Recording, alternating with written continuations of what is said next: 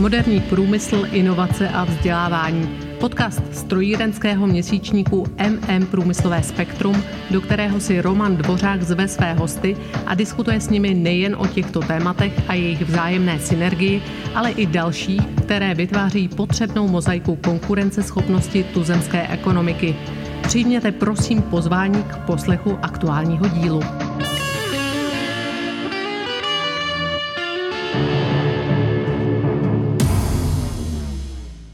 Dobrý den.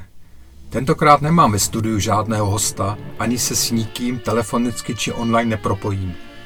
Vítám vás u série podcastů, ve kterých komentuji aktuální situaci ze svého úhlu pohledu.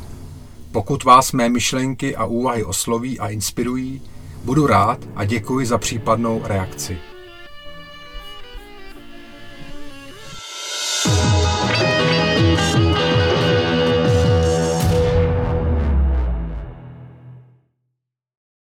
Zoufalý amatérismus a ignorace potřeb. Od 1. července, kdy přebíráme žezlo předsednictví v Radě EU, naši obchodníci paradoxně zvyšují, kvůli důsledkům nesystematičnosti v energetické koncepci Unie, konečným odběratelům ceny energií. V průměru se u zemního plynu jedná o 200% navýšení oproti hladině upravovaných cen za předchozích 6 měsíců u elektrické energie to činí 130% oproti stejnému období. A co na to stát? Ten mlčí. Hlavní jeho role spočívá v potravinovém, bezpečnostním, dopravním a energetickém zabezpečení obyvatel. Plyn je krví průmyslu. A společně s plechovkami lančmítu, cukrem či testovinami musí být součástí našich státních hmotných rezerv. Nelze jej ničím nahradit – Museli bychom pro jeho substituci vystavit šest nových jaderných elektráren velikosti Dukovan, respektive Temelína. Ani krematoria se bez něho neobejdou. Mrtví by se nám hromadili v márnicích a kolem nich. Na 98% naší spotřeby plynu pochází z Ruska. Ten nakupujeme skrze Lipskou burzu, převážně od německého Uniperu – ke kterému skrze Nord Stream 1 podně Baltského moře proudí od Gazpromu. Za tisíc kubíků plynu tak aktuálně Uniper ruskému dodavateli platí 270 dolarů, aby následně prodejní cena vzrostla čtyřnásobně na 1100 dolarů.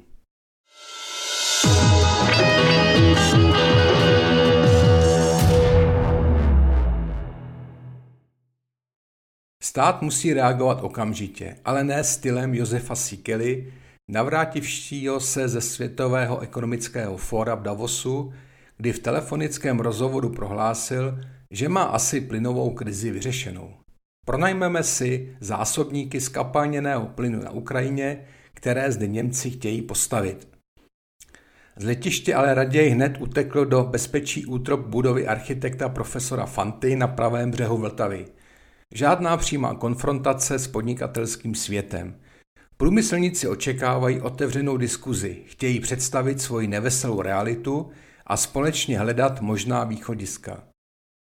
V žádném případě se nechci inspirovat předchozím režimem, ale pamatuji si na existenci Federálního ministerstva paliv a energetiky, které mimo jiné vytvářelo dlouhodobé strategické koncepty. Dnes se vedle pracoviště vyhlašovatele zákonů na Ministerstvu životního prostředí energetice věnuje jedna sekce na MPO, která je najednou překvapena z toho, co se na trhu děje a naději možného vyřešení problému vidí ve zvýšení svých kompetencí přijetím nových politických náměstků. Česká republika musí zasahovat do energetického trhu daleko razantněji, například tím, že dočasně zafixuje ceny jak z důvodu částečného sklidnění situace na trhu, tak i pro možnost alespoň částečné nákladové predikce odběratelů, především z průmyslu. Musí se začít vyjednávat dlouhodobý kontrakt na dodávky plynu a tím vytvořit půda pro konsolidaci energetického trhu. Nabízí se možnost nakoupit zásobníky plynu od RVE. Hrozí tak reálné nebezpečí, že jinak jej získají zahraniční subjekty, které mohou s uskladněným plynem nakládat dle svého. Energetika není běh na krátkou trať.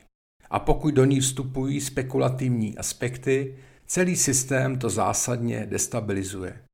A v oblasti plynu, kde jsme v kritické situaci, to absolutně nepřipadá v úvahu.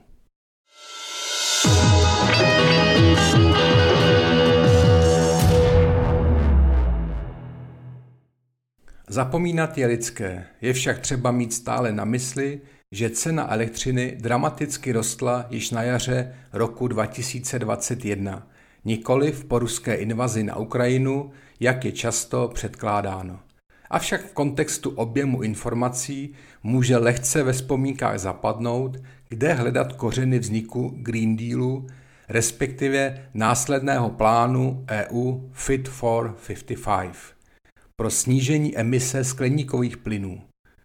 V roce 1990 agentury a poradci změřili jejich úroveň a na základě toho pak stanovili, že do roku 2050 je reálné její snížení o 30% Bohužel se toho pak ujali environmentální aktivisté, pro nějž bylo o něch 30% málo. A tak Evropský parlament nakonec schválil 55 Specifický přístup, nastavme si cíle a pak najmeme poradce, kteří nás v oprávněnosti jejich realizace utvrdí.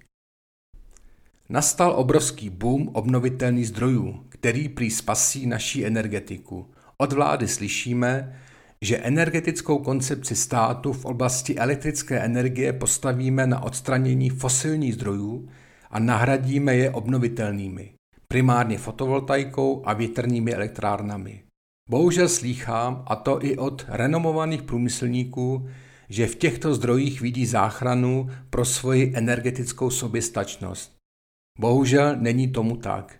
Je třeba si uvědomit, že to jsou energetické zdroje komplementární, nikoliv hlavní. S nimi nemůžeme počítat, když je potřebujeme, ale jen tehdy, pokud laskavá příroda dovolí. A to je zásadní problém. Instalovaný výkon v žádném případě nebude výkonem využitelným. Aktuálně tabulkový výkon instalovaných obnovitelných zdrojů představuje 24% naší celkové spotřeby, ale v bilanci skutečného využití za minulý rok představovala pouze 2,6% Vysvětlení je prosté. Nesvítí a nefouká, 24 hodin, 7 dnů v týdnu.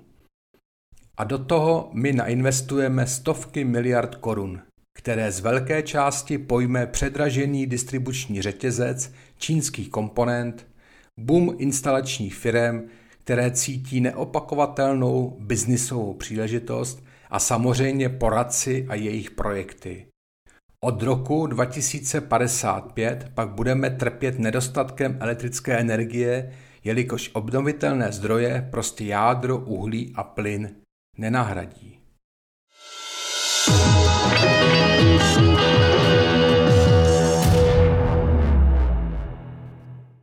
Náklady na výrobu kWh z jádra jsou údajně průměrných 25 halířů, z uhlí pak 15 halířů. Máme nejnižší výrobní ceny elektřiny, ale dle OECD ty prodejní na paritu kupní síly nejvyšší na světě. Jak je to možné? ČES uvádí povinnost obchodovat elektřinu skrze burzu. Jestli je to pravda, musí posoudit povolanější. V České republice se v loni vyrobilo 79 terawatt hodin elektrické energie, z toho v jaderných elektrárnách 29 terawatt hodin a v tepelných 35 terawatt hodin. Tuzemská spotřeba představovala 62 terawatt hodin. Prostým výpočtem zjistíme, že z těchto dvou základních zdrojů můžeme pokrýt naši stávající spotřebu a ještě nám něco zbyde na export, elektromobilitu a možná i emisní povolenky. A stejně jako u plynu, tak i u elektřiny je třeba neprodleně jednat. Včera již bylo pozdě. Na Slovensku zafixovali ceny elektřiny během tří týdnů, což byl výsledek určité podnikatelské dohody, již předcházel soustředěný tlak, všech složek státu, které účinně hájil své občany a průmyslu. Dosáhlo se dohody 62 eur za megawatt hodinu fixovaných do roku 2024. Pokud by ČES dodával elektřinu domácím spotřebitelům za vlastní nikoli burzovní náklady, vrátili bychom se v cenách do roku 2020. Český průmysl není schopen ustát skokové nárůsty cen. Kvůli zaměstnavatelské konkurenceschopnosti vůči neustále zvyšovaným mzdám ve státním sektoru byl nucen valorizovat mzdy. Růst cen vstupních materiálů je kapitola sama pro sebe. Středně velká průmyslová firma, která dosud za plyn platila 75 milionů ročně, za něj nyní vydá přes 250 milionů. Samozřejmě jsme vedeni k energetickým úsporám, ale víme, že šetřením nikdo nezbohatl. V průmyslu se úspory již dávno realizovaly, jinak by firmy v tržním konkurenčním prostředí nákladově neuspěly. A nyní ze strany Pirátů slýchají, že měli mít finanční polštář pro pokrytí nečekaných výdajů. Bez komentáře. Buďte zdraví na těle i na duchu a přesto přese všechno si i v nadcházejícím letním období, po kterém přijde stejně horký podzim, nadále udržujte zdravý rozum. Váš Roman Vořák.